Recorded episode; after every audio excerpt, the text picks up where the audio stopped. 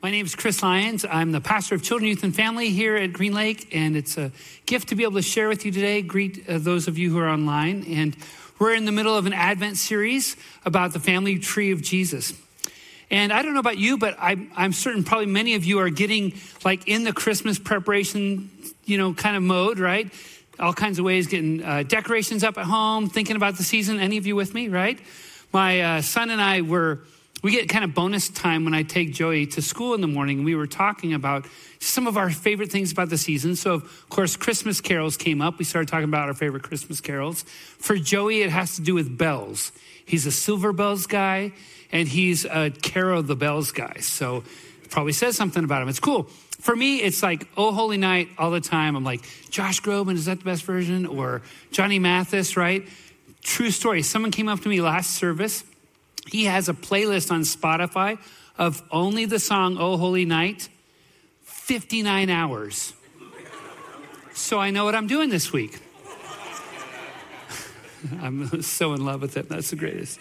So good. So we talked about Christmas carols a little bit, and then we started talking about Christmas movies. And I contended, I said, the greatest thing about Christmas movies is about the adventure that happens. We started listening, we said, no, no, no, Dad. Christmas movies, they are about family and I'm like, oh, so sweet. So... And he's like, no, no, like family is hard. And then he said, Dad, the thing is, family is a lot. Which brings us to the perfect introduction for today's message. Thank you, Joseph. Brilliant. That's the truth about real life family. Family is a lot. And so, as we're looking at the family tree of Jesus, his lineage, these are real stories, of real people. I mean, some of it's so crazy you cannot make this stuff up. But especially in these weeks, we are focusing on five women, just incredible stories, uh, uh, women that should be honored and elevated, women who, in their stories who often felt like outsiders have been brought in. And so I'm blessed to be able to share about Ruth today. Because the truth is, if the story of Jesus and his coming at Christmas is the greatest story ever told, then the lineage of Jesus is the greatest backstory ever told. And today, as we reflect on Ruth's surprising adventure, I believe that there's a linkage to her story to the lineage of Jesus that can give a fresh meaning and significance to this season of Advent, Advent for you and for me. Good news to meet us in our everyday life. Let me pray for us. Jesus, as we, uh, we hear songs about it being the most wonderful time of the year, feel pressure about the hype to live up to, with all the lights and tinsel, we can easily uh, just seek and be distracted by all the consuming and collecting more than bowing down and worshiping you, and more than also just trusting you in the midst of all the messes of our lives. In these moments, help us see in and through the surprising advent adventure of Ruth that we are called to be about so much more than just muddling through somehow. Meet us with your good news in our real life. Come to us. Abide with us, Lord Emmanuel, each and every one. And now may the words of my mouth and the meditation of our hearts together be pleasing in your sight, Jesus. Amen. So we're in week three of the series on the, the family tree of Jesus. First, we looked at uh, Tamar, and then secondly, we looked last week at Rahab. Next week, Bathsheba, and then the story of Mary on Christmas Eve. And I think about some of the things about these women that they had in, in, in, common. They were unlikely, unconventional, surprising actors in God's stories. In, in many ways, they were outsiders brought in in miraculous and incredible ways. And I think specifically, as I've been able to reflect on the story of Ruth, which is so rich, uh, for us in this Advent season, there's much, much more than her just being the great grandma of King David or the great, great, great, great, great, great grandma of Jesus the Messiah. Ruth was an expert in awaiting faith, awaiting faith, which is what Advent is all about. Real raw stories where we're waiting for the goodness of God to show up. If, if you know anything about the season of Advent or the word itself, it actually means arrival, waiting for God's arrival. Now, I want to know anybody in the room very good at waiting? We had one liar in the first service. I mean, I didn't, I didn't call him out, but we all kind of knew it. But no, not me. I, I don't know if kids are in the room, but like I was even pretty good as a kid of like cutting through the scotch tape and like un, unwrapping the, the end of the package. Oh, someone just got busted. Her smile told me she did that too. Great. Christmas tree. Yeah, criminals. Anyhow, waiting is really, really hard. But in this season, for the first time ever, I saw that in the, like at the heart of the word adventure is the word advent. Ooh. The word adventure in Latin actually, it means that, that which must happen. And so I, it, I've been thinking so much about that all week in preparation for Ruth's story that uh, in the middle of her adventure was this waiting and hoping in that which was not yet. Her surprising adventure is, is kind of a, a her surprising adventure, maybe I should say better, is really about this, uh, this trusting, like Hebrews 11 points to, that faith is the confidence in what we hope for and an assurance about what we do not yet see. She was an expert in that. And so I'm, I'm like wide open eyes, wide open ears to learn about that because I know I struggle. But maybe in this season of Advent, you and I need these kind of reminders. I found this great uh, quote about what the season of Advent, Advent should be all about from Tish Harrison Warren. This is what she writes To practice Advent is to lean into an almost cosmic ache, our deep, wordless desire for things to be made right and the incompleteness we find in the meantime. This ache of that which we know could be this adventure that must happen, but also the waiting and the not yet that we're stuck in. She goes on to talk about we dwell in a world that's still full of racked by conflict, violence, suffering, darkness. And Advent holds space for our grief, even in tension as we wait in hope. Ruth had that kind of faith. Ruth was an expert waiter on the Lord. Ruth was an expert hoper in the Lord. And so I think that she has a story that inspires her surprising adventure inspires us to think about how we can apply that in our own life today. Um, many of you might be familiar with this, the story of Ruth. If not, I'd encourage you to check out those four uh, chapters uh, in the Old Testament. They are rich. Um, but I'd love to give just a little bit of, of, a summary of it. You could do month and month and month of a uh, sermon series on it and still not run out of some of the powerful themes. Themes like uh, dealing with loss, hurt, the boldness uh, of Ruth, her courage, loyalty, faithfulness, conversion, healing, redemption, hope.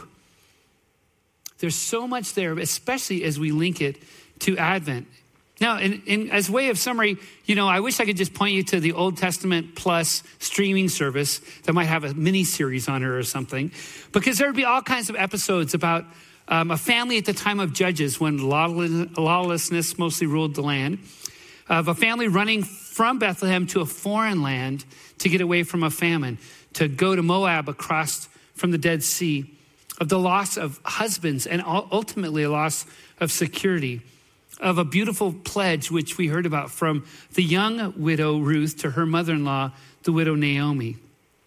The return of these two women, destitute and in poverty, back to Bethlehem, which was Naomi's old home. Their struggle with homelessness, a kind of primitive dumpster diving as they gleaned from the field the remaining barley stalks at the edge of these fields of a generous man and relative named Boaz. There'd be an episode about this kind of some bizarre cultural dynamics that led uh, bold Ruth to practically uh, propose marriage to the same Boaz.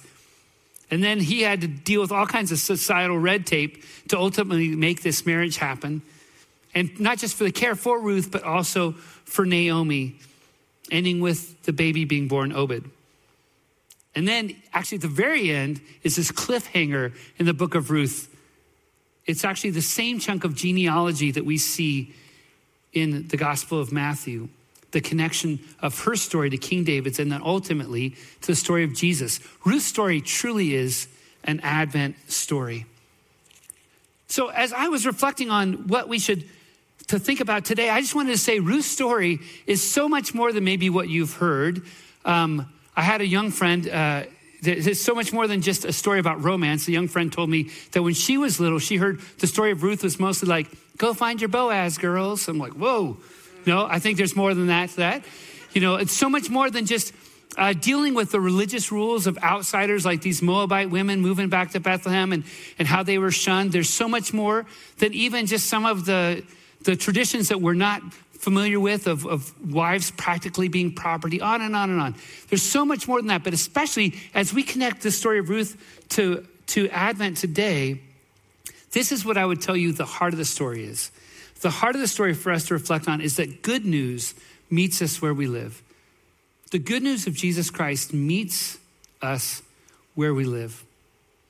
And so, where you're sitting today, I want you to think about the real life story of Ruth as we consider our own lives and how we can experience in the mess, in, in the realness, an experience of God's good news showing up for us.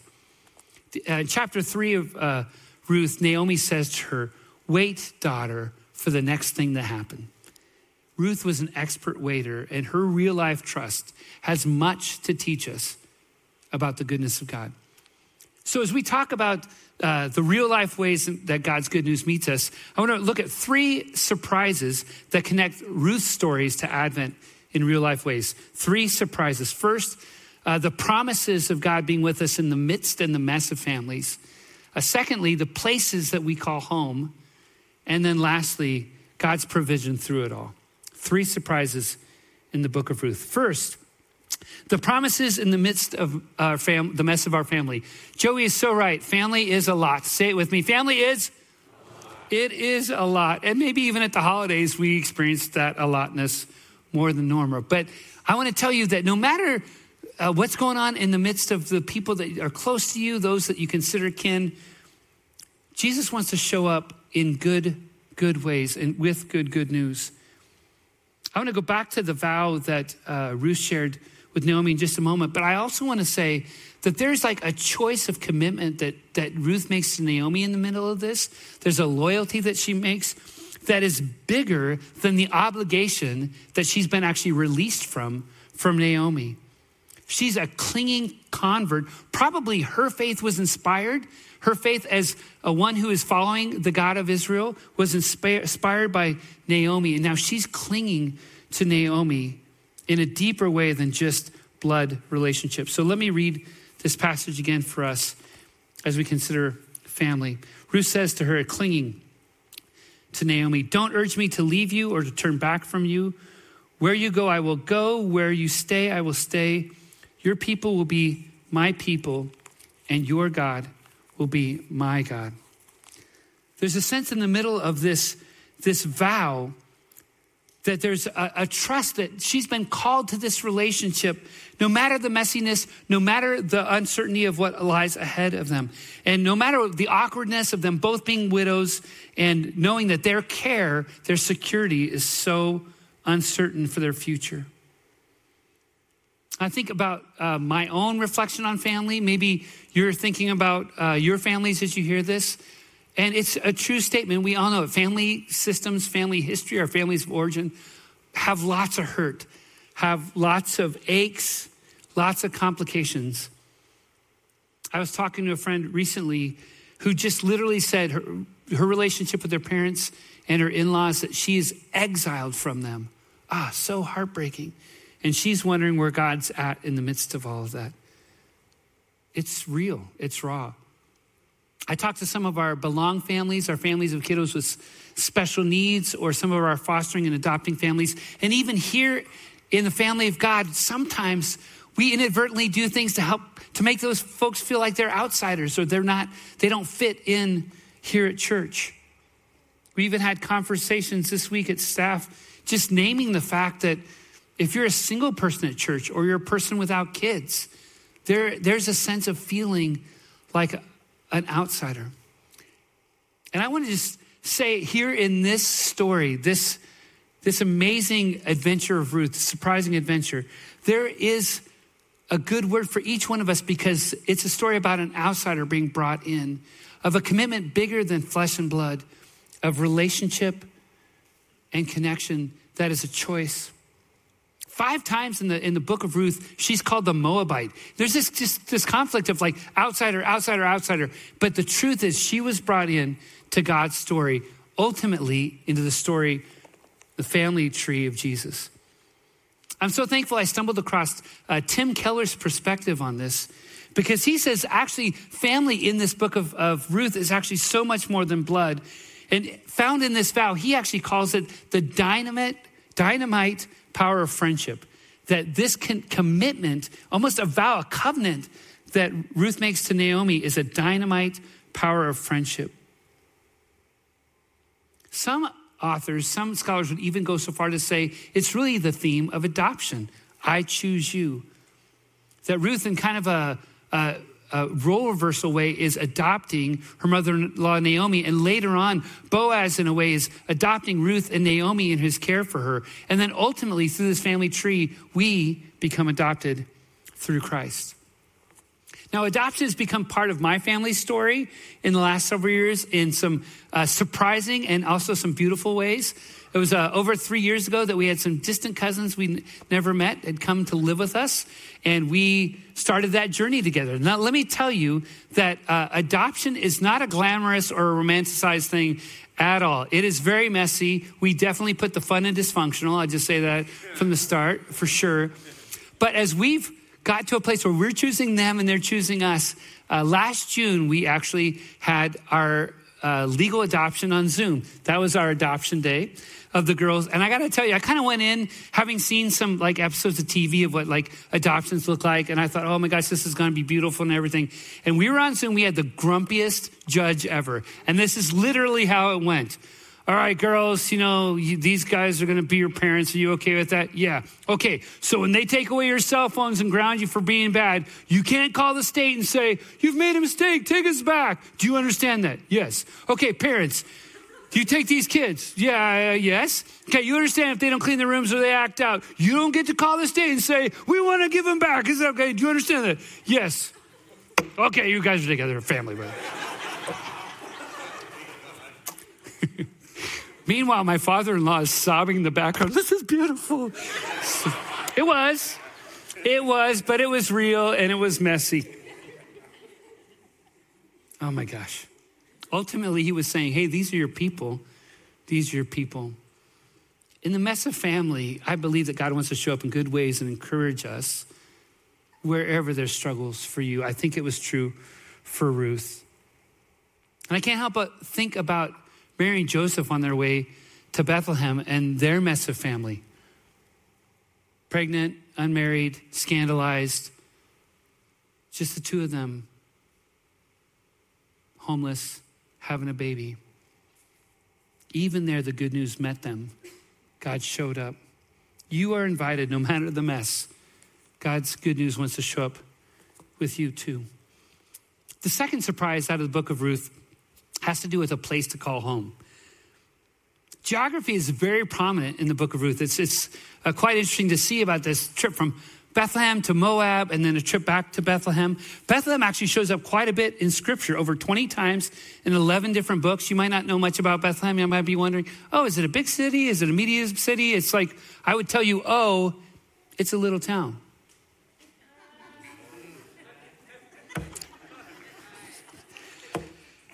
Yes. It literally means house of bread. And I don't think it's an accident that Ruth showed up at the end of the, in the midst of the barley harvest where bread was made. I don't think it's an accident that Jesus, the bread of life, was born there. So this address, this new home for her, for Ruth and Naomi, they show up and they were surprised. They were noticed and recognized by some of Naomi's friends, but they didn't help. Whether they were judging Naomi because she had a, a foreign daughter in law or whatever else, they were totally impoverished probably living in caves. But in the midst of it, they waited on the goodness of God and even being proactive as they waited, working in the fields, even doing what they could to, to get notice of Boaz. They were building a home. So it's made me think about the connection of place with our faith. A couple years ago, we were blessed to have uh, an author here uh, named, named David Leong. He wrote a book called Race and Place. And this is what he says. He says, The reality that we construct meaning from our geography is both practical and theological. Places have significance for us, right? It was true for Ruth and Naomi as they tried to make their home in Bethlehem. It's probably true for you and me too. What are the places of spiritual significance for you? Times in which God's arrival was right on time. He showed up and encouraged you. The first thing that came to my mind, I think I've shared about this before, is a monastery in northern Utah. Um, I started going to this monastery with some youth group friends uh, 35 years ago. And I would say there's several times that God showed up just so specifically in the way that I needed to speak a word of encouragement, to speak a word uh, to tell me just to wait and be open, to actually work in and through the relationships I had with friends there, or even some of the monks, to just tell me he was with me and for me. This is a picture I was there last September just visiting. Uh, the monastery is gone now for the last five years. They still have the barns and they still have the graveyard. But as I was there, I just couldn't help but have this like this moment of remembrance. Maybe there are places like that for you too. Church camps, places you've gone on a mission trip. Maybe there's even places in, in your memory of your own home or significant friends where just God showed up.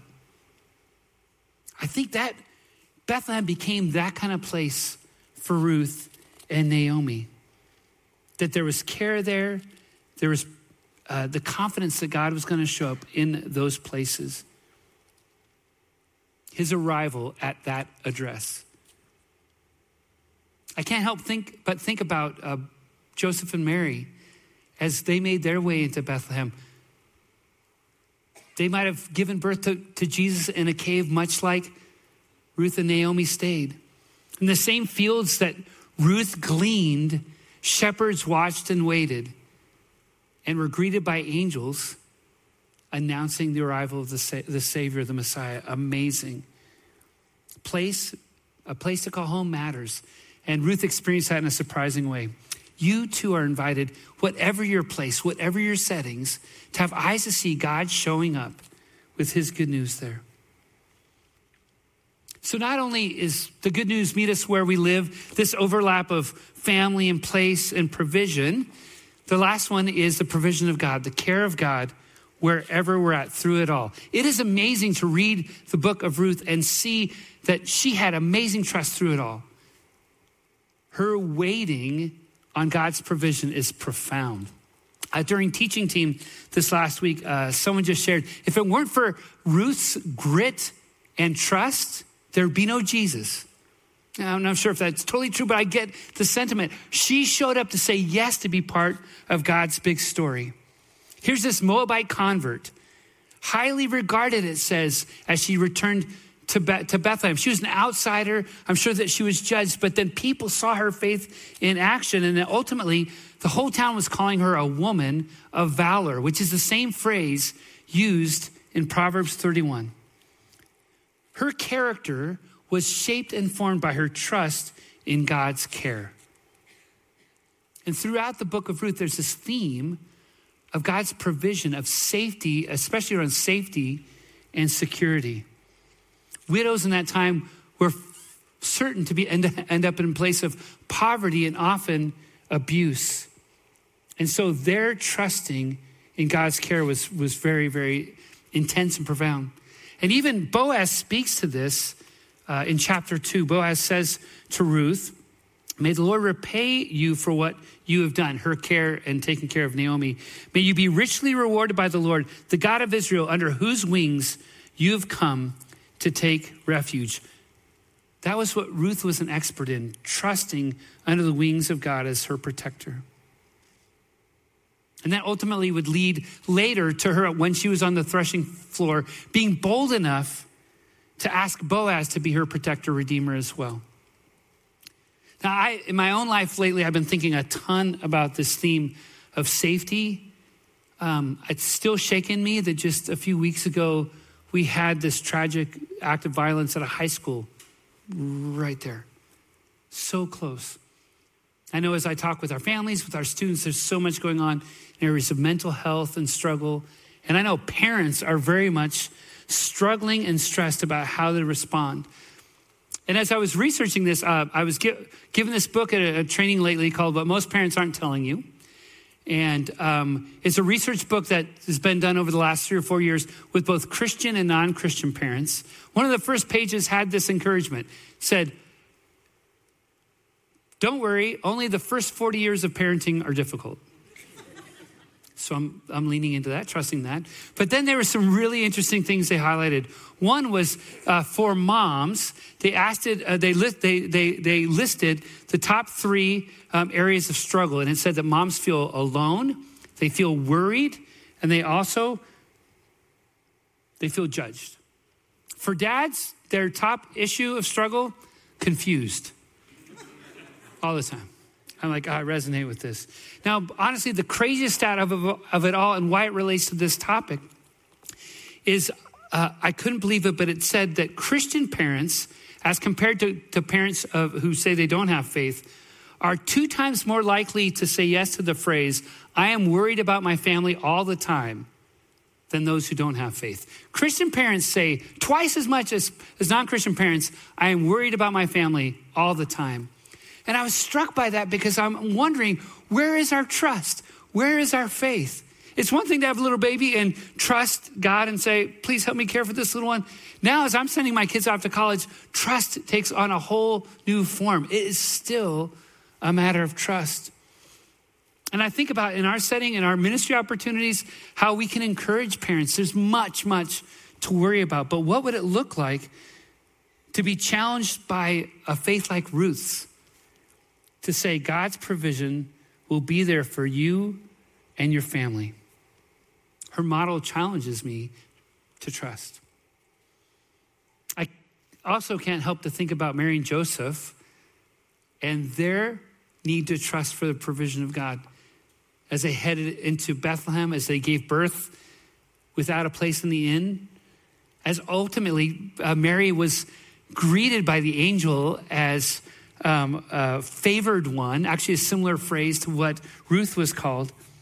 But ultimately, they'd be surprised by the Magi's gifts, these the riches that would actually help them escape Herod's murderous ways. Angels came in the middle of dreams to say, Get out of here. God provided time and time again. I, I wonder what it would have been like to hear from Mary about God's provision. Probably very similar to what Ruth might say God always showed up, God always provided. I wonder about you too. Where are you in a place where you can say, I am aware of God's care for me? I'm aware of God's care for me. Friends, the good news meets us where we live. In the messiness of our lives, in the places we call home, in our need for provision and care, just like Ruth's surprising adventure, in this season of preparation, God wants to meet us there. So today, I'd love to invite you to think about your adventure right now. Where do you find you're living in your journey of faith? Where do you find you're experiencing God or not? What is your place of need? as preparing for today, I actually just have to confess, I'm coming out of a, a, the season of COVID, like maybe many of you, just looking back on it, asking, how trusting was I of God during these times? I was clinging, not the way Ruth did. Ruth clung to her faithful friend Naomi. Ruth clung to the faithfulness of God. In total confession, I was clinging as a pastor, as a dad, as a friend during COVID times, like, I got to be smart enough to figure this out. I have to work hard enough to figure this out. And I would say that over a couple of years, that wrecked me. You might relate.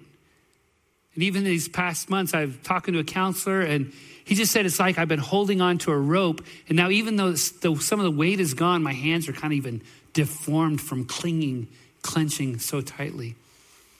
I'm so grateful. We were on retreat in September as a staff, and I actually felt like I heard from God this word just release, let go, be open. I, as I was thinking about Ruth's waiting faith, that's the place in which, the place that I'm living, that God's meeting me. Release with your family. Release. Release with the, the struggles at home and the challenges. Release with issues of care and provision. I'll never let you down. And it's easy to say and hard to do. I'm still in the midst of tr- trying to figure it out, but I can say with confidence that God has shown up in real life ways for me. Because, friends, if the good news isn't meeting us where we live in real life ways, it's not really good.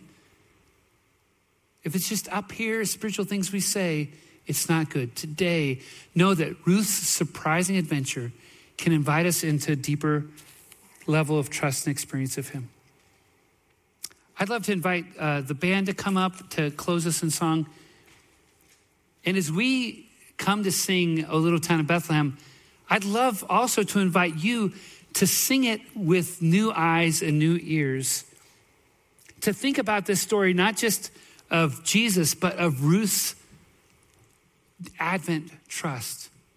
And for your own story, how you can have a waiting kind of trust in the midst that tells us to know Christ is born of Mary. We're in this family, that this holy child is there for us to be born in us today. And though there are still dark streets, there is a light that shines, that the hopes and fears of all the years can be met in Jesus. And this wondrous gift given for us, we can receive him still, he can enter in. On your surprising adventure, may you experience the goodness of God in this way. Let me pray for us. Jesus, I pray that uh, wherever we're met today, wherever the aches are today, uh, the longing for the things to be made right, whether they're in our families or in our home or settings or in our concerns for your provision, show up. Show up and help us just stay, kind of have the kind of faith of, of Ruth that was confident in the waiting, that your goodness will be known and experienced in each of our lives. We pray this in your name.